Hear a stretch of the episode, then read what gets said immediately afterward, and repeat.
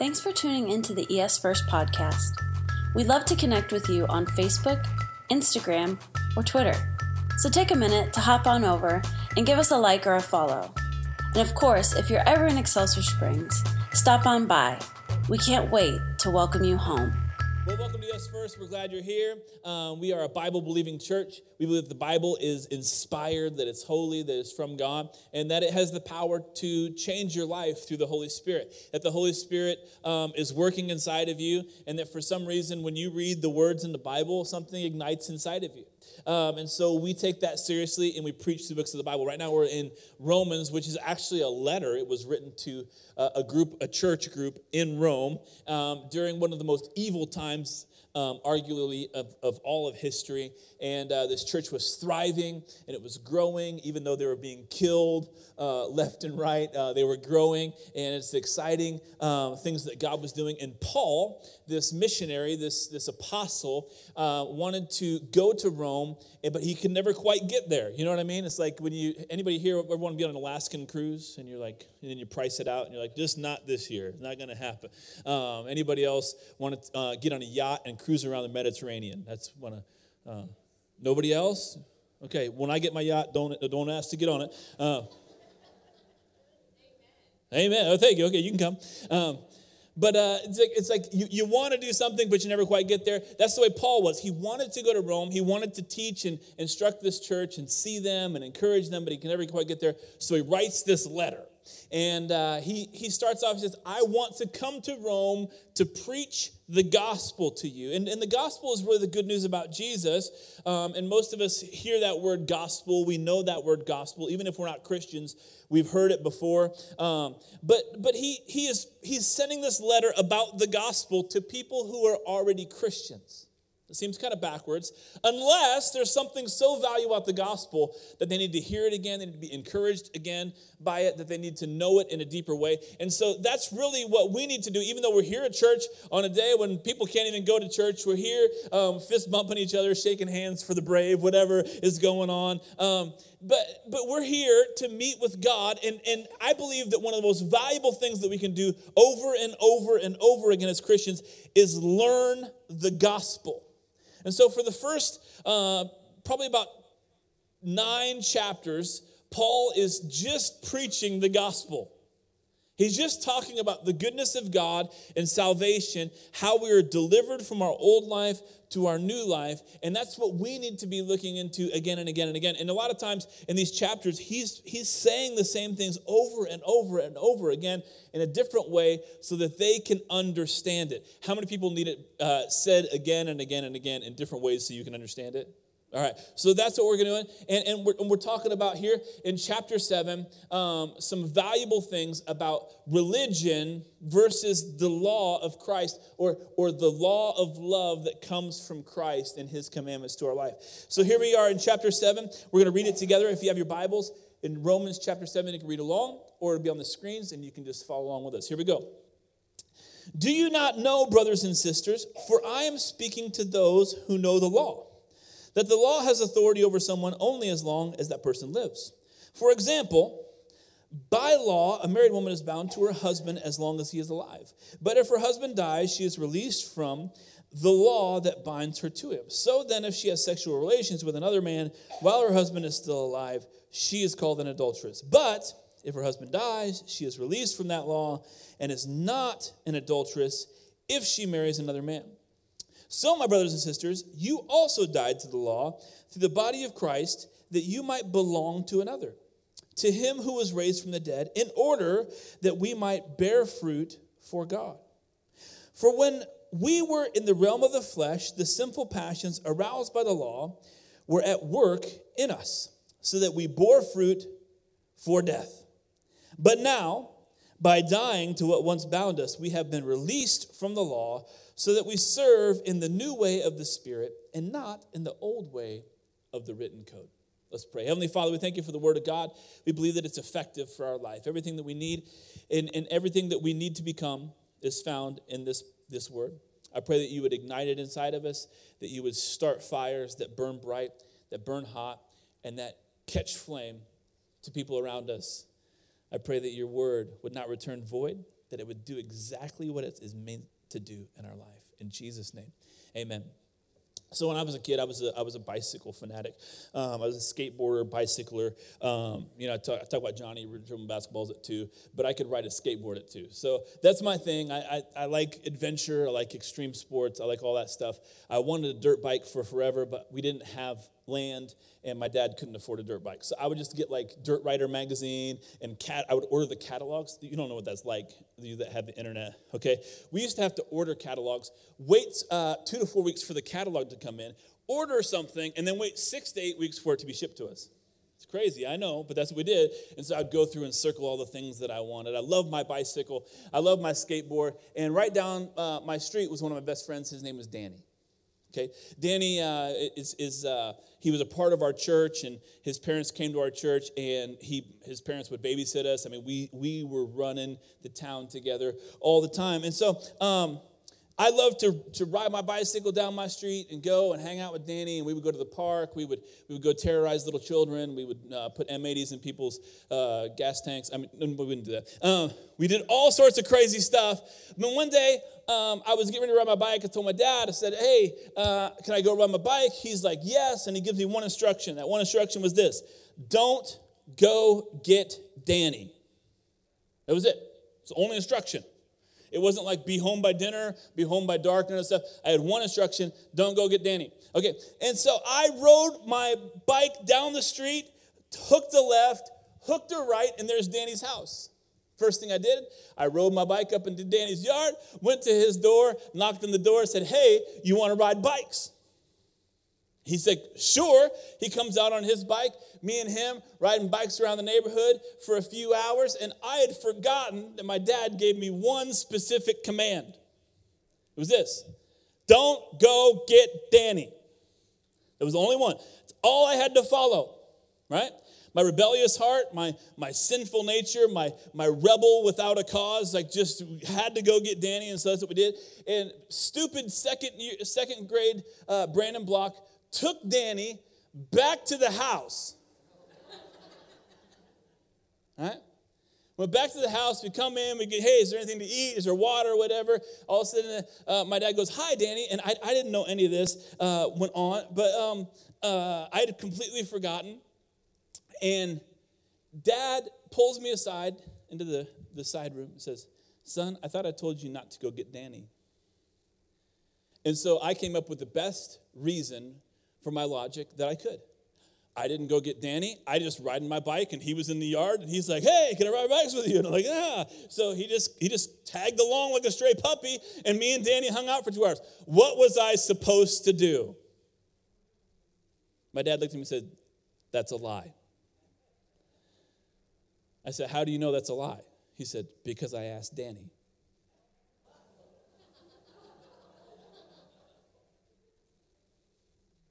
So, okay. And then my dad did possibly the worst thing he could do. He let me go back to play. All right. He sent Danny home and he let me go back to play and he didn't mention it again. Didn't mention it again. And soon Sunday came over. Now, Sunday, we had two services Sunday morning, Sunday night. And everybody would come over to our house after Sunday night church, and we would have pizza and a good time, and and uh, a, a, few core people of the church, like the deacons and stuff. And I had some friends. We would hang out, and then um, so it was a really eventful time. And all, everybody's over at the house. It's exciting. My dad's telling stories, and usually I'm like sitting on the carpet listening to stories or hanging out with my other friends, Allison, April, whoever, and. Uh, and pretty soon they, they start to leave. And I said to my dad, even though there's still people in the house, I said, You know, I'm getting a little tired. I think I'm going to go to bed. And I said, Okay, well, we'll see you in the morning. And so I went up and went to bed like a good kid. And I was there sleeping in my bed, nice and tired. And my mom comes up and she says, Brandon, dad wanted me to come up and uh, see if you wanted a cookie.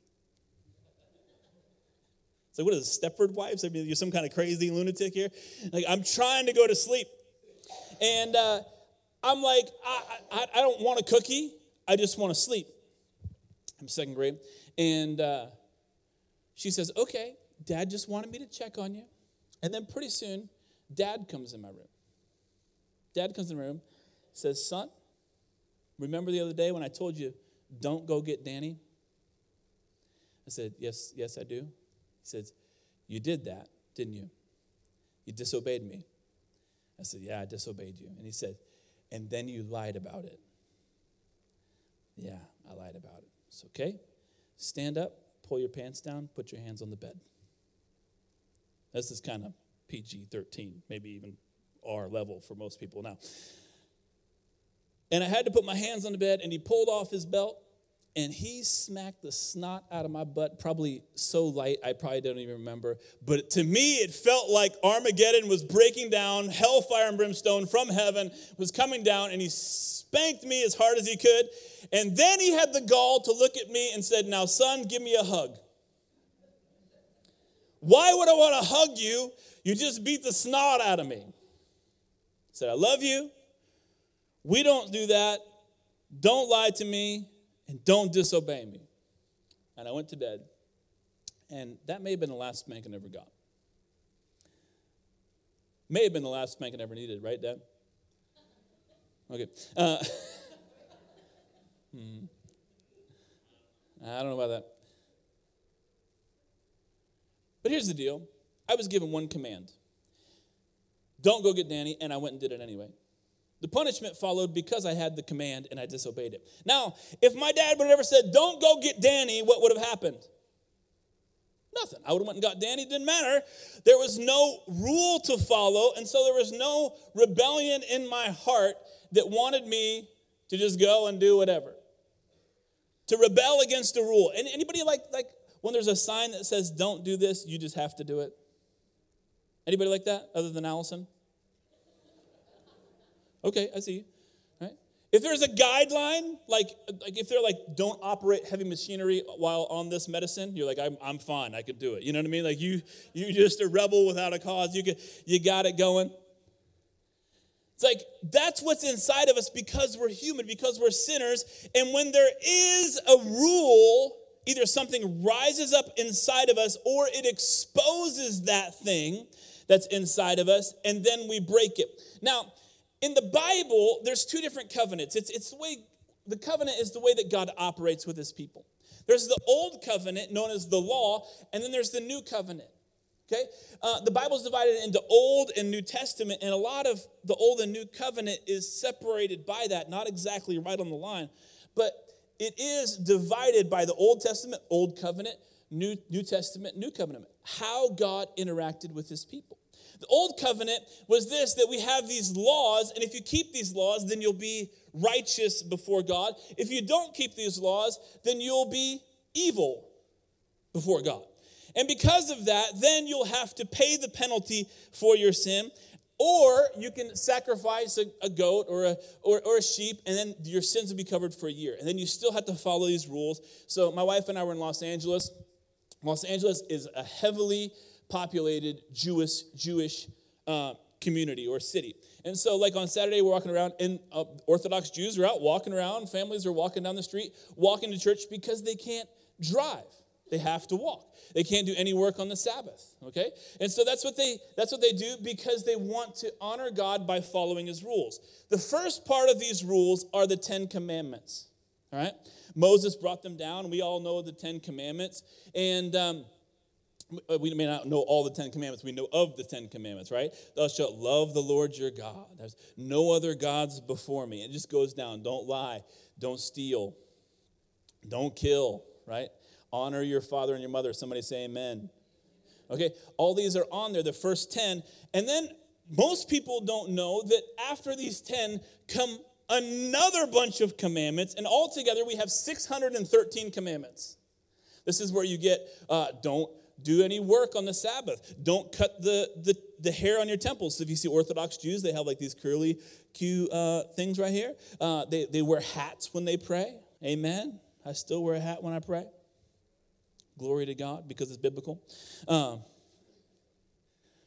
but there's all these rules like don't eat don't eat meat with blood in it. Don't eat shellfish. Don't eat cheese and meat together. Dairy and meat together. So all you cheeseburger people, sinners. Okay, right from the get go, from the 613 laws. Okay, this is known as the Mosaic Law. because it's from Moses. And so, what Paul is talking about now, he's got all of these Christians, people who are following Jesus, but they're also Jewish, right? And then you have all these people who are not Jewish, who don't know anything about the laws, and all the Jewish people are saying, hey, you need to follow our, our laws. You're eating a cheeseburger, that's sin, you're gonna die. You're going to have to pay for that. And, and they're, they're trying to figure out how to follow these laws and to follow Jesus at the same time. So, Paul, right here in chapter 7, is going to talk about this relationship with God from the get go. And he starts off and he says, Here's the deal. He says this I am speaking to those that know the law, these 613 laws, that the law has authority over someone as long as the person lives. And then he uses this illustration. He talks about marriage. Now, a lot of people over the years have looked at this and tried to figure out if they're committing adultery or whatever because they're divorced or, or somebody left them or whatever and they got remarried. That's not what he's discussing right here. He's discussing their custom right? You like when an illustration to somebody who lives in the south and you and you, you start to talk about how things were during this, the civil rights movement in the south right? He's talking about the laws of that time so he can illustrate something and so they can understand okay? That's what he's doing here. So he says here's the deal about marriage. If you're married to one you can't remarry until that person is dead. If that person is not dead and you move on to a new relationship, you're still not free and clear. You're not in right standing. It has to be dead for you to be part of the new relationship. Okay? And he tells us, he says at the end, he says, um, My brothers and sisters, I'm telling you this so that you can understand this relationship with Jesus. The relationship with Jesus is new. It's the new covenant. Okay? It's the way that God is going to interact with people from now on. The old covenant was God's rules, not because the law was evil, but what it did, just like that one command, don't go get Danny, it exposed who I was. So when I see, don't cheat, don't lie, don't kill. When I start to see these laws, all of a sudden I go, oh no, I've already done that. And it exposes who I am. It creates a command so that we have disobedience. That's it. That's it. It won't save you. Following the Ten Commandments won't make you right before God. You can't get to heaven, and God goes, Hello, Brandon. Good to see you. Uh, would you like to come into heaven? I said, Yes, sir, I would. And he says, What have you done? It's like, Well, I haven't broken one of the Ten Commandments. He said, Too bad. That's not the way I'm dealing with you anymore. That was just to show you how bad of a person you really are. That's it. That's it. Because after he gives the law, he says, Now that you see how bad you are, I need you to sacrifice something to pay the penalty for your sin. This is what happens. Okay? The Old Testament versus the New Testament. And here's the thing God wants to interact with his people, so he provides a way for them to be able to interact with him. That's what he does. Old covenant, new covenant. So he says, now, if you're going to have this new relationship, like the new marriage, the old thing has to die right? And I've heard all my life people preach and talk about how we have to follow the Ten Commandments so that God will interact with us. We need to follow all the old laws so that we can be in right standing or holy with God. And what I found out as I began to learn to read and want to read and read the Bible is that Jesus interacts with us with a completely different set of rules. It's the new covenant. He says this he says, I'm going to give you a gift of righteousness, which we talked about last time. I'm going to give you what you need to connect with me. All you have to do is receive it. So then, what do I do to, to connect with you, God? Do I go back here and not eat shellfish? Do I go back here and not, not work on Saturday? Do I go back here and, and, and, and try to figure out all the perfect laws to follow? He says, No. As a matter of fact, if you don't get rid of that, if you don't just kill that whole process of thinking, then you can't marry me you can't be connected to me. You'll miss out on the best parts of our life together. That's what he's talking about in this passage. And this is what he says He says, through the body of Christ, it says, You have also died to the law through the body of Christ, that you may belong to another, to him who was raised from the dead, in order that we might bear fruit for God. In other words, if you don't kill that thing, you'll never bear the fruit that you need to. You'll never grow and flourish and prosper in your heart, soul, mind, body if you don't receive this thing and kill that thing. Now, this is this is the whole process. Some people say, well, well, did God just change his mind? He wanted, you know, blood sacrifice over here and he wanted rules over here, and now he's just like, you know what? Screw it. It's not working out. I'm just gonna have Jesus. Right? Everybody would go, that's not fair. I followed all these rules, and these guys are following none of the rules.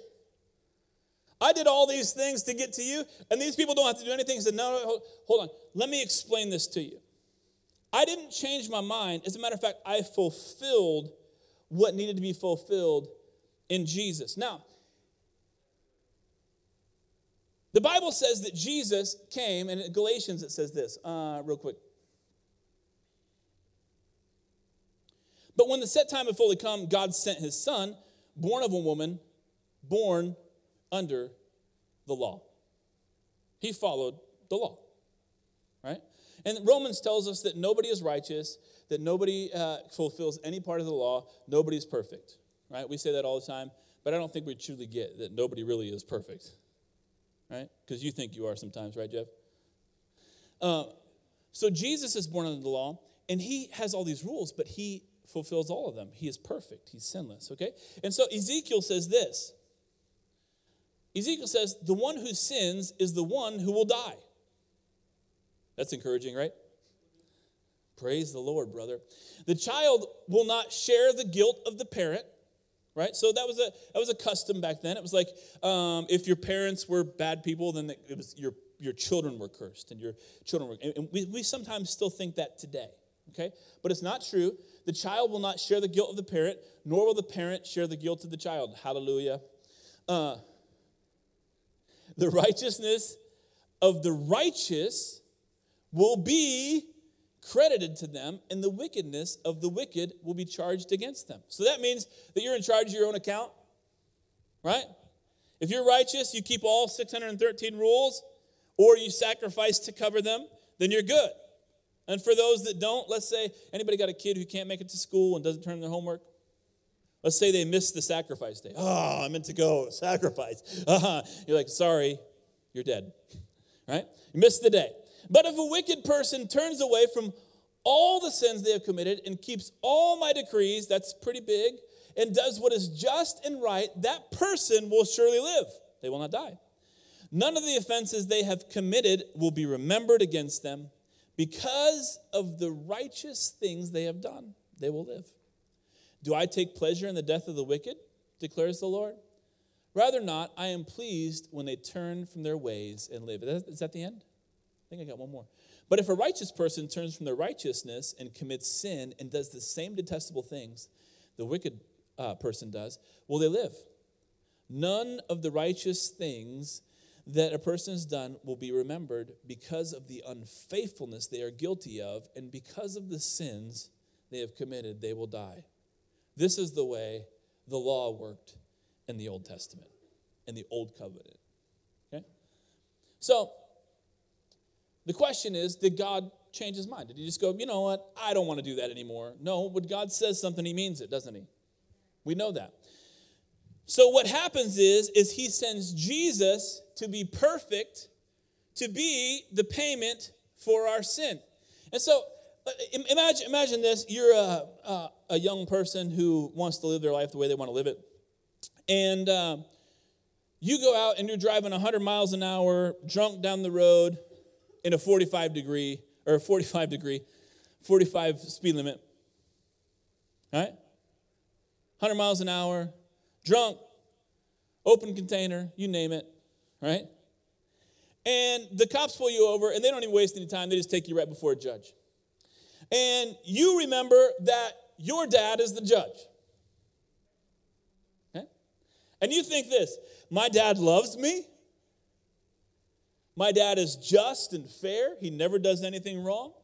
My dad is a good judge. And you go stand before the judge and they, they list off what's going to happen. They say you have this fine, it's this much, and it's astronomical. Or you can spend this amount of many days in jail. And you're like, none of those sound good. I don't have the money. I don't have the time. I don't want either of those things. How do you plead to these charges? Did you do them? And you say, I am guilty. Guilty.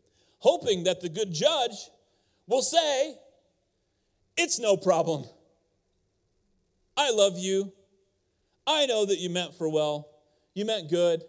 Actually, the judge takes the gavel, hammers it down, and says, Guilty is charged. Take him away. And you're thinking in the back of your head, I thought that was my dad and he was going to help me out. I thought he was good. But the problem is he is good and he's just and he has to he has to rule on the side of righteousness otherwise he's not good. Otherwise he's not good. And so the judge says, "Hold on, bailiff. Bring him back. Bring him back a second. And, and, and he's thinking, oh, good. He's, he's going to say, just kidding. just kidding. Everything is fine. Actually, what happens is, is the judge steps from behind his desk, takes off his robe, stands there with you, and says, I'll pay it. I'll take care of it. Was it a problem? Yes, it was a problem. Is it killing you? Yes. Are you guilty? Yes. Does it just go away? No. Somebody has to pay it. And your Father, the good and righteous judge, has paid it for you. How did he pay it? He sent Jesus, born under the law. He knew that the righteous had to pay, that all sinners must die. But he says, I want to come and give you life. So when Jesus is walking the earth and he says, I have come to give you life and life more abundantly, what he's saying is that I'm going to pay for your death and bring you to life. And not only am I going to give you life there, I'm going to give you life overflowing here more than you ever imagined because that's the kind of father that we have. That's what he wants. And so when he says this, he's like, it's like a marriage, and here's the deal. We got the old covenant and the new covenant, but most of y'all are trying to keep the old covenant. I don't think you want to do that. And hopefully, with that illustration, you begin to see the danger in walking back and forth when God has already paid the price. Jesus wants to give you his life, his gift, and you're going back and forth like a person who has a new husband but wants to go back to the old husband. You're living in adultery. And this is what he's trying to get across to us. He says, actually, when you begin to belong to Christ, belong to Christ, in order that you might bear fruit for God. He says, For when we were in the realm of the flesh, the sinful passions, they were aroused by the law. Don't do that. I, for some reason, I want to do that now. Don't do this. I, I mean, come on. These rules are too much. I was in Israel and, and I was hanging out with Jews, and you have Orthodox Jews who are like, you know, the hat, the, the thing, and you have, you have regular Jews. And some of them are practicing Jews, some of them are just like Jews by blood, but not by religion. And uh, I asked them, he says, I, I, said, So do you practice? Tomorrow we're going to tour, and it's Saturday, and it's your Sabbath. He says, Yes, I practice Sabbath, uh, but I kind of make up my, my own way. And it's funny, we look at that, oh, you're bad Jew. But Christians do the same thing. right? He's like, he says, you know, I like cheeseburgers. And you can't eat those two things together if you're completely, you know, Orthodox Jew. He says, as a matter of fact, that rule, and he knew the exact year, that rule wasn't even part of the old rule. It was something that was made up by somebody up in a building over there a thousand years ago. And because he felt that that's what we should do, now we're stuck with it. And if we don't do it, we die. Sounds like a terrible way to live your life. Jesus thought so. And so he came and died. And so here's the real question why did Jesus die? Why did Jesus die? A lot of times we're like, oh, you know, he was, he was just a, a peaceful hippie Jesus. Peace, brother. We're just going to do our thing and love God. No, he came with a purpose. He came with a purpose, and that purpose was to die. It was to be a payment for your sin so that you could walk in new life. And the purpose was so that you could bear fruit. So, Jesus is walking the earth, and, and, and the, the, rabbis, the, the, the Pharisees, they get they get kind of word of this and they're always trying to trip Jesus up. And so the first thing they do is their whole life, their whole religion is, is based on these laws. And they come and find Jesus and they're like, I know what we'll do to trick him. We'll ask him which ones is the most important. And so they say, which one of the law, the Mosaic law, is the most important? 613, don't choose badly. And Jesus says, Well, here's the deal. It's this one. Love the Lord God with all your heart, soul, with all your strength, and love your neighbor just like you love yourself. And then he says these words. All the law and all the prophets, that's all of their whole entire religion. They've worked and worked and worked, written down letter after letter every single day, praying, praying, praying, doing their thing. He says, all of your religion is, it just hangs on those two things. If you do those two things, everything else will work out. Love God with all your heart, with all your soul, with all your strength, all your mind. And love your neighbor just like you do yourself. And the funny thing is, if you look at the Ten Commandments, the original ten, the first one is, Thou shalt have no other gods before me. Don't make any graven images. And it begins to talk about loving God. And then you get down there, and it says, Don't, don't lie to each other. Don't cheat on your wife. Don't covet and want other people's stuff and their life and jealousy that comes from that. And, and if you look at the Ten Commandments, it's like they all fall into those two categories, with exception of the remember the Sabbath day to keep it holy. Nine of the ten. And if we look at the New Testament, we're going to see those ten commandments played out in all different kinds of ways. Paul is going to give us instruction. Peter's going to give us instruction. John's going to give us instruction. And he says this it is the law of Christ. What's the law of Christ? Love God and love everybody else. What's the standard for loving everybody else? Like you love yourself. In other words, instead of going and, and, and loving your tushy so much, you buy all the toilet paper on the rack. You buy all the toilet paper on the rack and just go around like the, like the ice cream man giving it away. Dun, dun, dun, Whose booty needs toilet paper? Like you love yourself. When your spouse acts a certain way, you love them like you love yourself. When your kids act a certain way, you love them like you love yourself. When your boss acts a certain way, love them like you love yourself. Hey, why don't you go take three smoke breaks in the next hour? That's it either hurt really bad or nobody got that, but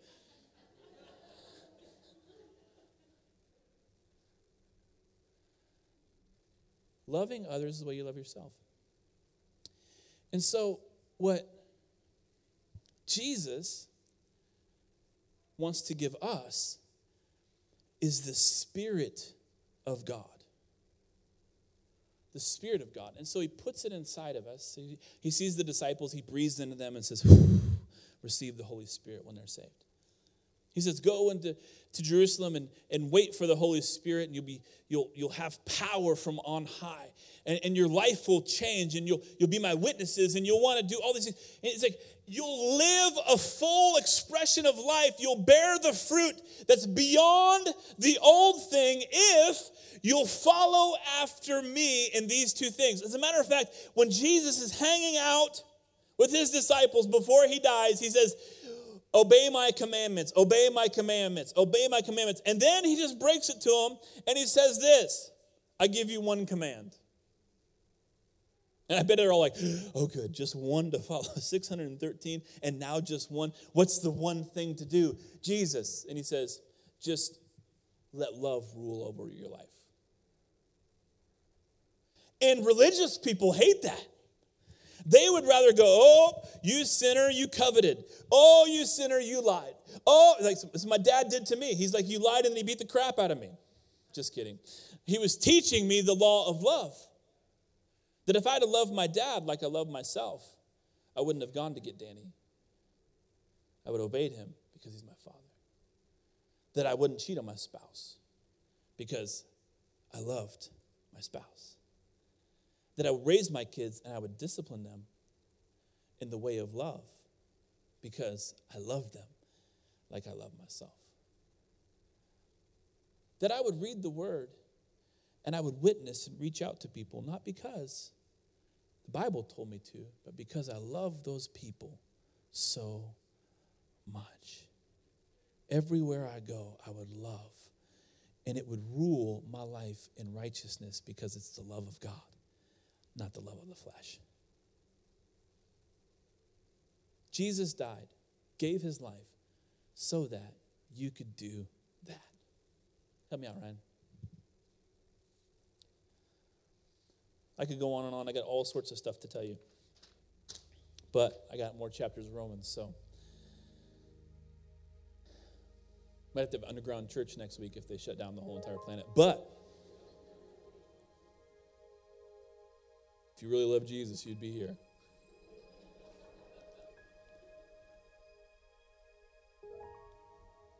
Hmm.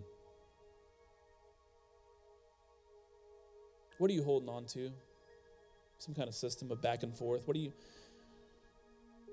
We all are, right? Rather than just walking in what God wants us to, letting Him teach us with the Holy Spirit, letting us see the truth in the Word and going, yeah, that. You know, one time I, I stood in this pulpit and I said, you know, I got, I have uh, high standards for a wife. I said, I can't tell you what they are. I never told anybody, but I'll tell you today. I haven't even told Erica. High standards, and people say, oh, what is it? You know, this whole this thing. It's one standard. One standard. This is it. Will she be the type of person who submits herself to Jesus? Every day, all the time. Right? We got ups and downs. All of us do. But a person who submits themselves to Jesus is a person who's growing in the law of love, who's growing in who Jesus wants them to be, is becoming day by day, minute by minute, every single day, more like Jesus. Is that you? Is that you? Are you that person? Are you holding on to the dead? There's a young boy named Billy who loved his cat. One day, Billy's cat got ran over. His, his grandma was there, and, and, she took care of the cat and, and, uh, and buried it. It was dead. Billy came home, and after a few days of, of just regular life, he's like, Where's the cat? Where's the cat, Grandma? And she didn't want to break it to him. She was afraid to say, you know, I'm sorry the cat is dead, but she's like, you know what? I got to tell him. Billy, your cat got hit by a car and died. And to soften the blow, she goes, but he's in heaven now with God. Didn't that feel good? Yeah, it felt so good to grandma. And Billy, in all of his wisdom, says, What does God want with a dead cat?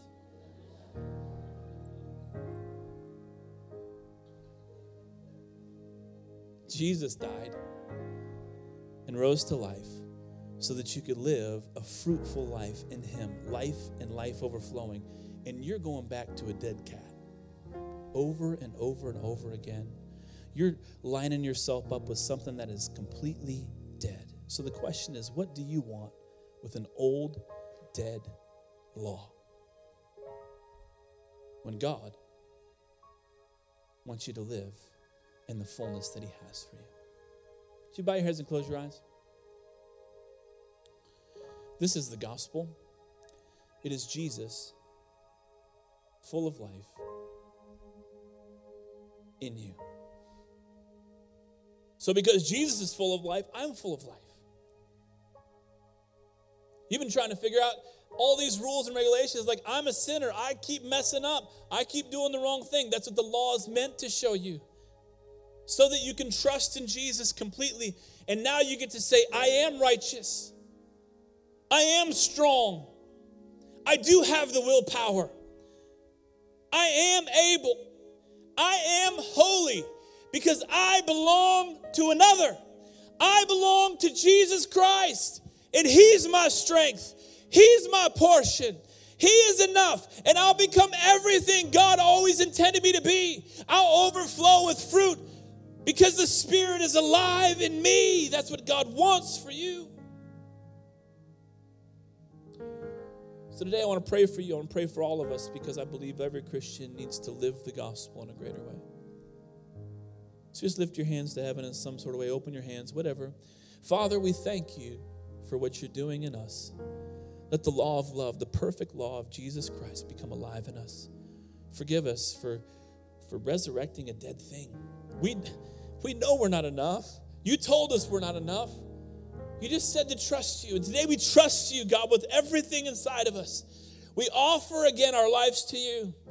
Forgive us of our sin and help us to follow after you in greater measure. In Jesus' name, amen. Give God a big praise today.